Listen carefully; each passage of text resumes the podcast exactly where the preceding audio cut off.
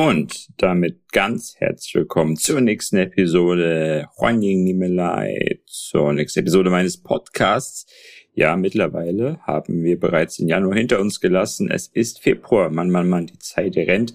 Ich bin jetzt schon genau auf den Tag zwei Wochen in Vietnam und ich würde sagen, da ich bald schon wieder abreise, wird es Zeit auch dann mal über Vietnam zu sprechen.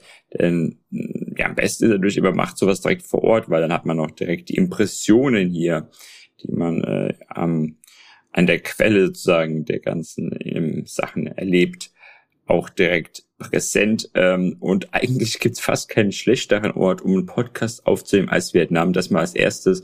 Und das beziehe ich rein auf die Akustik, denn ja, Vietnam ist ähm, sehr speziell, was das Verkehrsverhalten angeht. Und hier ist es wirklich, also glaubt mir, ihr habt vielleicht schon in Südeuropa erlebt, dass die Leute gerne hupen, aber was hier abgeht, das habe ich in Asien nirgends erlebt. Also hier wird wirklich die Hupe permanent als, ja, nennen wir es mal als Warnsignal eingesetzt. Also es gibt Leute, die stehen hier, glaube ich, mehr auf der Hupe als auf dem Gas.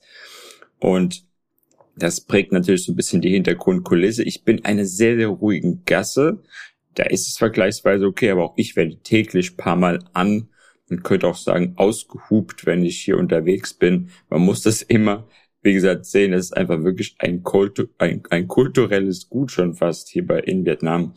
Ähm, und in den großen Städten, da ist es natürlich wirklich, also unglaublich laut. Und man fragt natürlich, ja, man kann das durchaus natürlich sagen, man kann das einsetzen, aber wenn es jeder macht, ist natürlich immer die Frage der Verhältnismäßigkeit und der Sinnlichkeit. Naja, und übrigens dazu habe ich interessante Statistiken gelesen in dem Buch, was ich gerade hinter, hinter mich äh, gewälzt habe, dass ähm, nur zwei Prozent der Haushalte in, in Vietnam Autos besitzen. Also die Statistik ist schon ein paar Jahre alt, aber ich glaube, es wird nicht ganz krass sich verändert haben. Nur zwei Prozent der Haushalte besitzen ein Auto, aber 115 Prozent der Haushalte besitzen Motorräder. Also Motorräder und Mofas.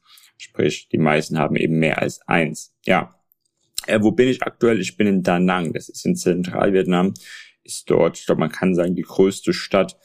Ähm, auch eine der äh, entwickelsten mit einem sehr, sehr modernen Flughafen und auch mit einer Universität, auch mit vielen Leuten, die mich hier unterhalte, zum Beispiel in dem in der Unterkunft, wo ich bin, das ist so eine Mischung aus Apartment und Hotel. Äh, das sind Leute, die hier studiert haben, die teilweise aus der Nähe kommen, aber nicht direkt aus Da Nang und auch interessant, dass mir gesagt wurde, dass hier vor paar Jahren eigentlich gar nichts war. Also da stand hier nichts. Und mittlerweile ist es schon so eine typische Küstenstadt, wo dann auch seine Hochhäuser hast, Hotels und ähm, auch bisschen Casino-Zeug und so. Und ähm, das natürlich auch unter viel chinesischem Einfluss äh, passiert ist. Und darüber, darum soll es heute auch so ein bisschen gehen, um Chinas Einfluss. Und ich muss sagen, mir war nicht bewusst, wie stark eigentlich China und Vietnam verzahnt sind Ökonomisch, ja, das äh, war mir durchaus natürlich klar, aber auch kulturell, da habe ich hier unglaublich viel gelernt, da werde ich auch teilweise darauf eingehen. Und fangen wir mal mit ganz einfachen Sachen an, dass sich auch Vietnam, der Name schon äh, Vietnam, also Süden, dass sich das schon aus dem Chinesischen ableitet, dass auch die Sprache ursprünglich aus China kommt.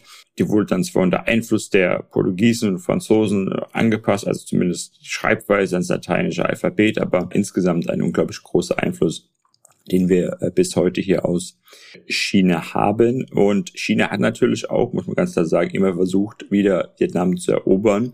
Und der letzte sozusagen Versuch, der war im 18. Jahrhundert, da muss man im Kontext sehen, ähm, es sind natürlich äh, alles Gebiete gewesen, die früher hart umkämpft waren. Und ähm, dementsprechend ist das nichts, was jetzt heute noch direkt relevant sein, was auch präsent ist. Es ist ein ziemlich abgehaktes Kapitel, es war halt früher immer so.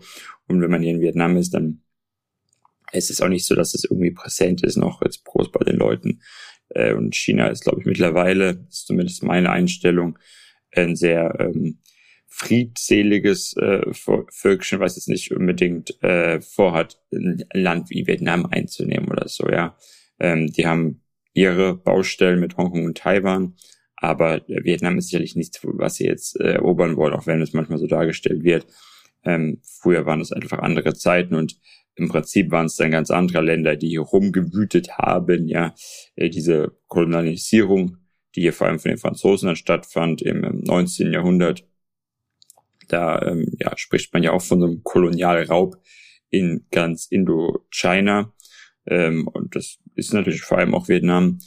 Und ähm, dann später natürlich hatten wir auch ähm, bekanntermaßen den Vietnamkrieg, äh, der bis heute Spuren hinterlassen hat, allerdings nicht so stark äh, aus meiner Sicht äh, heute noch eine Rolle spielt. Ähm, man sieht es ja auch, dass Vietnam am Ende doch auch relativ ähm, ja, den USA gegenüber gut gesinnt ist. Und wir sehen auch nicht mehr so starke Auswirkungen mittlerweile, weil eben diese Generation auch langsam ausstirbt, die da noch äh, sozusagen das miterlebt hat. Man kann in einigen Städten zwar noch äh, ja, Spuren sehen, auch die Leute, aber insgesamt ähm, ja, ist es nicht mehr so ein ganz großes Thema. Und natürlich muss man auch sagen, haben auch im Nachhinein äh, teilweise natürlich solche Länder jetzt wie Frankreich und USA auch für positive Entwicklung gesorgt. Also mit, die Kriege mit Sicherheit nicht, aber sie haben natürlich auch, wenn ich es rein ökonomisch betrachte, haben sie natürlich auch die Weichen gestellt. Ähm, nicht nur, dass die Leute hier Baguettes essen wie verrückt, ja, das ist eine Eigenart, die es in Asien nur hier gibt. Kann ich vorstellen, wer dafür verantwortlich war. Ähm, aber sie haben natürlich auch teilweise Industrien aufgebaut und so weiter. Also heute ähm, ist das natürlich etwas, was ist es am ehesten noch präsent ist. Das Problem eigentlich bei Vietnam war lange, dass sie äh, eines der Länder waren, was in einer, ja, wie man es nennt, in einer äh, Post-Krieg-Phase, also nach einem Krieg, immer noch sehr, sehr schwach waren. Wir haben ja ganz oft das Länder nach automatisch extrem anziehen. Ja, Deutschland ist das beste Beispiel am Zweiten Weltkrieg, natürlich auch da unter Mithilfe der Amerikaner aber dass man ja automatisch so einen Wahnsinns-Rebound-Effekt hat, ja, durch Reparation, aber auch einfach durch einen Nachholeffekt. Und das blieb in Vietnam aus. Und das lag daran, dass man sich am falschen Land orientiert hat, und zwar Russland. Ja, man hat sozusagen das Sowjetmodell versucht weiter fortzuführen. Ähm, das ist ganz interessant. Ich habe die Tage hier Käse gekauft ähm, in, in dem Laden. Normalerweise kaufe ich relativ wenig westliche Produkte, aber da gab es so einen Käse, so, so eine Art Räucherkäse äh, aus, in, in Vietnam hergestellt, so geflochten. Ich hatte sowas auch schon mal gesehen, äh, in einem anderen Land. Und tatsächlich am Ende stellte sich raus, dass dieser typisch, weiß nicht, ob ihr das schon mal gegessen habt, das ist so ein Käse, den gibt's glaube ich auch nur in, eigentlich kommt der wahrscheinlich aus Russland. Ich habe den in Georgien mal gegessen und in Russland habe ich den auch gesehen. Das ist so ein, ja, wie ganz dünner geflochtener Käse in so einem harten Stück zusammen gemacht.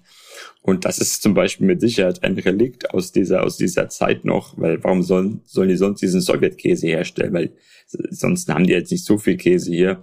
Ganz interessant. Ich probiere immer gern mal so Sachen aus, war aber dann am Ende halt genauso geschmeckt wie der aus Russland. Ich hatte mir dann noch was Spezielleres erhofft, ja. Also man hat, man hat nicht nur beim Käse, sondern auch wirtschaftlich Russland so ein bisschen als äh, ja, Leit Leitmotiv oder als äh, Rollmodell, äh, Role Model, ja, ja, äh, genommen und das war natürlich ein Fehler, weil das äh, ja kommunistisch-sozialistische System hat äh, nicht besonders für ja, Wirtschaftserfolg gesorgt und hat dann Vietnam auch lange unten gehalten. Das zweite war auch, dass man einen unglaublichen Bürokratieapparat hatte.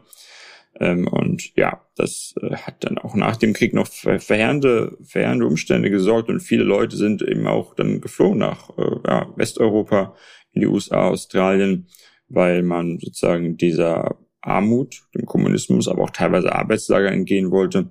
Und ja, das, dieses Planwirtschaftsmodell hat die Lage verschlimmert bis in die 2000er Jahre rein. dann wurde wirklich Vietnam äh, liberalisiert. Dann ging es wirklich aufwärts. Hier ist vor allem ein Begriff zu nennen, das ist Doi Moi und das ist eben eine sagen wir, mal, Riesenreform, die das Land äh, modernisiert hat, teilweise privatisiert und ähm, wo man dann auch später, das ist ganz wichtig, auf die richtigen Industrien auch gesetzt hat, ähm, indem man zum Beispiel, äh, das wusste ich auch nicht, dass Samsung hier wirklich ähm, unfassbar groß ist.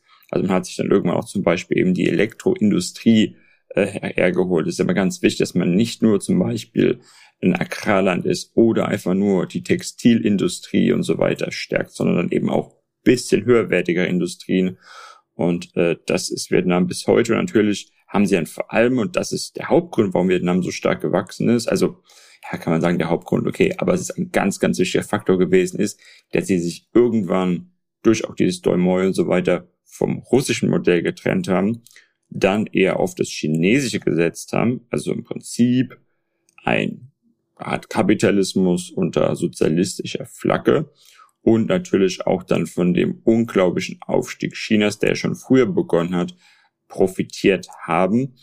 Und ähm, ja, da sind wir jetzt wieder bei China. Es gibt unglaublich viel Parallelen. Vielleicht noch mal ganz kurz, was ich interessant finde. Es gibt, weil wir es vorhin schon von Kriegen hatten in China, es gibt ja im Prinzip den letzten Krieg, den China geführt hat. Der war übrigens äh, 1979. Ja, Vietnam und China, da ging es um Kambodscha. Vietnam ist damals in äh, Kambodscha einmarschiert, war sogar 78, glaube ich, sind die einmarschiert, genau und haben äh, ja China ist im Prinzip äh, dagegen angegangen, hat äh, versucht die Roten Khmer zu äh, unterstützen. Das war am Ende ein relativ kurzer Konflikt und auch die ja sagen wir mal die Opfer auf beiden Seiten für den Krieg verhältnismäßig gering. Ähm, ich will auch gar nicht näher darauf eingehen, auch da lese ich immer sehr, sehr viel verschiedene Dinge. Am Ende hat China eigentlich sein Ziel nicht wirklich erreicht, weil Vietnam da trotzdem in Kambodscha sozusagen äh, sein Engagement fortgesetzt hat. Ähm, es hat die Beziehung lange negativ geprägt, diplomatisch, das hat man das später wieder aufgenommen, aber dann, weil man eben sehr, sehr pragmatisch in diesen Ländern ist, hat man das dann auch ähm, eigentlich, sagen wir mal, nicht wirklich groß zum Thema gemacht. Und heute glaube ich nicht, dass das irgendwie auch groß präsent ist. Ich glaube, viele hier wissen gar nicht, ähm, dass überhaupt so ein Krieg stattgefunden hat. Ähm, die haben den, äh, ja, den USA, Vietnamkrieg im Kopf und nicht China und auch hier die Tage mit ein paar Leuten unterhalten, die äh, großes Interesse an China haben, die sagen, es ist für sie interessant. Viele gehen nach China, viele haben ähm, auch sogar familiäre Beziehungen da oder viele profitieren natürlich auch von den Geschäftsbedingungen. Also ich glaube nicht, dass es heute wirklich so ein Thema ist, aber einfach mal so der Vollständigkeit sei, was tatsächlich der letzte Krieg, weil auch das immer wieder kommt. China sozusagen der große Hegemon, äh, auch hier in Asien, aber das ist der letzte Krieg, den man überhaupt geführt hat, wer jetzt auch immer da genau sagen schuld dran ist.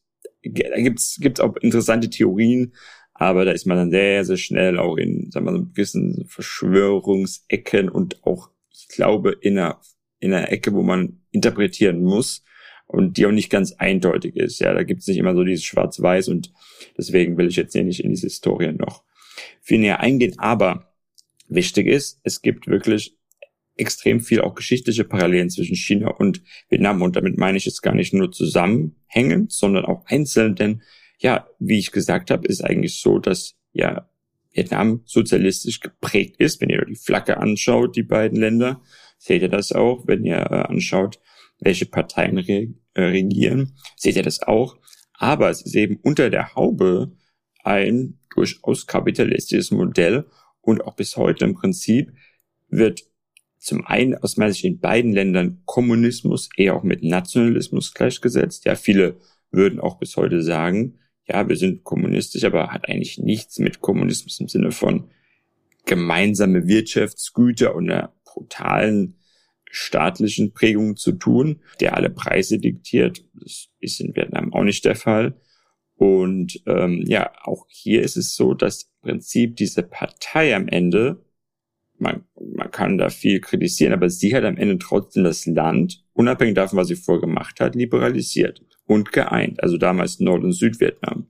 Und das ist das, warum, oder das ist eine der, sagen wir, Daseinsberechtigungen, die diese Partei auch hier in Vietnam hat. Und ähnliches haben wir ja in China, wo eben auch die kommunistische Partei unter Mao sozusagen China immerhin wieder vereint hat und dafür gesorgt hat, dass China sozusagen zumindest wieder zu nationaler Würde zurückfindet. Und da sehen wir sehr, sehr viele Parallelen.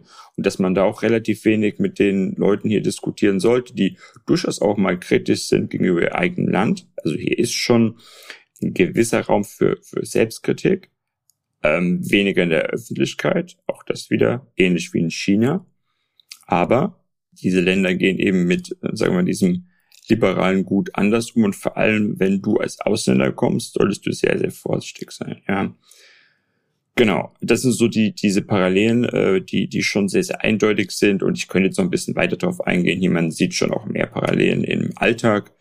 Äh, kulturell ist Vietnam aus meiner Sicht näher dran an China als an vielen an anderen Ländern in Südostasien, auch was eben zum Beispiel kulinarische äh, Gegebenheiten angeht. Ähm, es ist eines der, wie man sie nennt, Chopsticks Countries. Äh, es gibt, wie viel gibt es denn? Vier, fünf, also wirklich nur Japan, China, Korea und Vietnam. Äh, Habe ich eins vergessen? Japan, China, Korea, Vietnam, ja, das sind für mich eigentlich die Chopstick-Countries, ähm, die auch ähm, anders essen als die als die Südostasiaten. Aber es soll jetzt nicht um Essen gehen. Also äh, auf jeden Fall kann man kann man sowas beobachten, aber auch von der Mentalität, ja. Äh, natürlich auch äh, wirtschaftsbezogen, sehr sehr emsiges, sehr sehr ehrgeiziges Volk. Das das kriegt man hier schon schon mit und ja auch nochmal ein anderer Faktor ist, dass auch heute wieder viele Vietnamesen, die ja damals, wie ich, wie ich erwähnt habe, eingangs teilweise geflüchtet sind oder einfach so mal auch bessere Opportunitäten äh, auf dem Erdball wahrnehmen wollten. Und viele von denen kommen heute wieder zurück. Äh, auch das ist in China ähnlich. Ja, sagen ja alle, die wollen alle raus aus China. Nein, es gibt immer mehr Leute, die entweder direkt im eigenen Land bleiben, dort studieren, ja, oder die eben zum Beispiel nach ihrem Studium zurückkommen, weil sie sagen, naja, also Wachstum und, und, ähm, und mal, wirtschaftliche Möglichkeiten habe ich in meinem Land ja auch. Ich genieße vielleicht die Bildung in einem anderen Land. Denn ich glaube, das ist zum Beispiel gerade in Vietnam ein Punkt, der noch eindeutig, wo es noch eindeutig mangelt. Also äh, Bildung und ähm, die haben natürlich auch gute Unis, aber das ist ein Punkt, wo ich sagen würde, ja, also ich glaube, da bist du im Ausland tendenziell besser aufgehoben. Deswegen gehen auch zum Beispiel ganz, ganz viele, habe ich schon auch schon mal gesehen, in Deutschland gibt es ganz viele vietnamesische Studenten. Hat natürlich auch historische Gründe, weil ohnehin schon äh, viele Vietnamesen historisch äh, in Deutschland gut etabliert sind. Ähm, dementsprechend haben wir es ein bisschen einfacher, aber ich glaube daran, dass in Deutschland Studieren eben sehr, sehr günstig ist und äh, dann ein Vietnamese, der sich finanziell schwerer tut, lieber nach Deutschland geht wenn er denn das Sprachthema in den Griff bekommt. Ähm, ja, aber viele gehen wieder zurück. Ich äh, kenne auch aus meiner Zeit äh, Leute aus äh, Deutschland, die jetzt in Hanoi sind, Vietnamesen, die in Deutschland äh, ja, studiert haben und ähm, danach aber wieder zurück sind, weil es eben ihnen nicht so schlecht geht. In China ist es genauso. Da gibt es ganz klare Statistiken, dass diese Rückkehrquote extrem hoch ist. Ja, das heißt, es gibt wirtschaftliche Möglichkeiten, aber auch das Leben hier ist nicht so schlecht. Ja, ansonsten gehen die Leute nicht zurück. Das ist äh, interessant, ja, das zu beobachten. Und da kriegt man wirklich ein Gefühl, wie eigentlich sich ein Land entwickelt, wie die Bevölkerung, die das sehr, sehr, sehr gut bewerten kann, wie die das wahrnimmt, ja. Und das sehen wir in Bezug auf China und Vietnam, dass diese Länder hochattraktiv sind Gar nicht unbedingt jetzt für die Ausländer, ähm, weil da ist nochmal andere Faktoren. Gleich, ich habe automatisch gewisse Barrieren und ähm, für, für einen Chinese wird es eigentlich immer attraktiver sein, wenn sonst die Rahmenbedingungen stimmen, eben in China zu leben oder für den Vietnamesen in Vietnam, weil er sich eben kulturell und viel heimischer fühlt, auch näher in der Familie ist. Aber diese Länder sind sehr aufbruchsbereit. Die gehen nicht in ihr Land zurück, wenn sie dort große Probleme haben, äh, sondern ähm, es ist natürlich einfach auch die ganz klar äh, gesellschaftliche und ökonomische sozusagen Umgebung, die sie dann wieder zurückholt. Ja, also viele, viele Parallelen und ja, ganz klar ist natürlich, ähm, diese Länder sind heute ja mehr verzahnt denn je, denn sie profitieren extrem voneinander. Hatten wir es ja auch eingangs schon. Ähm, China mittlerweile muss auch teilweise viel nach Vietnam abgeben, aus zwei Gründen. Zum einen, weil sie selbst die Value Chain quasi hoch kraxeln wollen. Ja, das heißt, äh, sie wollen nicht mehr alle Prozessschritte selbst in China haben. Klassisches Beispiel wäre die Textilindustrie, wo sie viel teilweise auch chinesische Firmen, aber eben Ausland produzieren, weil niedrigere Löhne da sind. Ähm, viele auch Module, Komponenten von irgendwelchen Maschinen und so werden dann oft hier entweder ent, entmontiert ähm, oder ähm, auch teilweise einfach hier schon fabriziert und dann nach China oder ganz viel natürlich ist der zweite Grund, aufgrund von Exportrestriktionen kommt aus Vietnam. Da ist China quasi gezwungen. Das, da spricht man von Reexporten. Da sehen wir auch klare Anstiege, äh, dass äh, die Exporte von China nach Vietnam gestiegen sind und gleichzeitig zum Beispiel von Vietnam in die USA. Die USA feiert es dann als Erfolg, dass sie nicht mehr so viel aus China beziehen. Ist natürlich, äh, ja, äh, teilweise ein Stück weit ähm, äh, paranoid und grotesk, äh, was, was sie dort veranstalten. Und im Prinzip ist Vietnam aber davon ganz klar ein, ein Gewinner, denn sie haben ja am Ende sozusagen äh, hier mehr Produktion oder eine Art, eine Art Kommission, die sie kriegen, weil sonst machen sie das ja nicht, dann hier zu reexportieren. Aber aus meiner Sicht ist es ganz klar, dass diese Länder hier eher ihre Wirtschaftsaktivitäten äh, ausbauen werden. Natürlich, es gibt immer gewisse Spannung, das lässt sich nicht vermeiden, aber diese Länder sind, Vietnam und China sind Pragmatisten, ja, Sie wollen ganz klar maximieren, ökonomisches Grundprinzip und da lässt man dann auch gewisse, ja, von Feindseligkeiten möchte ich auch gar nicht sprechen, aber gewisse Spannungen Spannung sein. Am Ende profitiert man da viel zu stark voneinander. Vietnam in erster Linie von diesem China-Sog und China natürlich von äh, Vietnams Opportunitäten, die sie ihnen liefern, um selbst sozusagen zu einem zu einer höherwertigeren Volkswirtschaft zu werden. Ja, ähm, ich muss sagen, ich habe die Zeit hier sehr genossen, nicht nur weil ich viel über China gelernt habe. Ich habe übrigens noch eine Woche vor der Brust hier, aber äh, es ist eine Gesellschaft, die sehr offen und neugierig ist. Ich habe es erwähnt, leider die Bildung aus meiner Sicht ist noch ein Problem, das Englische. Ich habe ganz oft, dass Leute eigentlich offen sind. Meistens die Eingangsfrage ist, hey, woher kommst du? Und dann danach kommt aber nichts mehr. Das gilt gerade für die für die Kerle hier, die die scheinen interessiert, aber ich kann mit denen leider keine Konversation haben. Das erinnert mich auch ein bisschen an China, nur in China, ich spreche eben Mandarin. Und da ist es dann eben, diese Barriere ist dann aufgrund meines, meiner eigenen Bildung natürlich überwunden. Hier, Vietnamesisch, hm, also ich kann zwei, drei Wörter und das war's. Ja, ich kann jetzt hier nicht in der kurzen Zeit Vietnamesisch lernen. Das heißt, ich habe hier gar nicht so viel Interaktion. Aber natürlich gibt es auch gebildete Leute, mit denen ich mich hier unterhalte. Ich wünsche, ich könnte ein bisschen mehr noch machen und so ein bisschen Eindruck bekommen. Aber wie gesagt, sehr, sehr offen, sehr, sehr neugierig, sehr, sehr, sehr, sehr nette Leute. Ähm, und kann ich jedem empfehlen, ist für mich eines der unterschätzten Länder. Und auch hier übrigens, wir können momentan 45 Tage visumsfrei nach Vietnam. Auch das gab es so meines Wissens noch nie. Also zumindest, als ich die letzte Mal hier war, war das so nicht. Ansonsten für mich natürlich auch immer interessant zu beobachten, wie, wie ein Land sich ansonsten sozusagen entwickelt, wie modern es wirklich ist. Und da ist es gar nicht so einfach, Vietnam einzuordnen.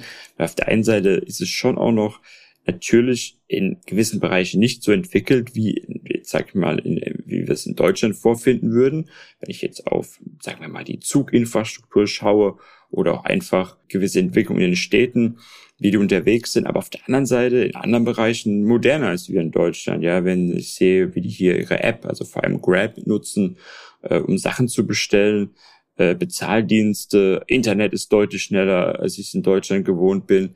Also da ist man schon sehr, sehr modern und äh, auch teilweise E-Autos sieht man jetzt immer mehr. Und da bin ich gespannt, aber wie schnell das dann wirklich auch geht, wenn ich jetzt hier in ein paar Jahren nochmal komme. Also ich sehe jetzt heute schon einen großen Unterschied, vielleicht zu meinen letzten Aufenthalten hier, die schon ein bisschen her sind. Da bin ich wirklich gespannt, wie, wie, wie sich das entwickelt, weil Vietnam eben weiterhin ein großes Wachstumspotenzial hat. Aber die Frage ist dann wirklich, wie wird es auch sozusagen dann äh, aussehen in der Realität? Wer wird davon profitieren? Da bin ich wirklich gespannt. Deshalb, ja, sicherlich irgendwann hier ob es dann auch wieder einen Podcast gibt noch. Ich denke mal schon, aber auf jeden Fall Vietnam, das wird nicht mein letzter Aufenthalt gewesen sein. So, das war's für heute. Ich bedanke mich für immer fürs Zuschauen und würde sagen, lass gerne nochmal eine Bewertung da, wenn du es nicht gemacht hast in deiner Podcast-App oder empfehle den Podcast einfach weiter. Bis zum nächsten Mal. Xia. Hui. Zehn.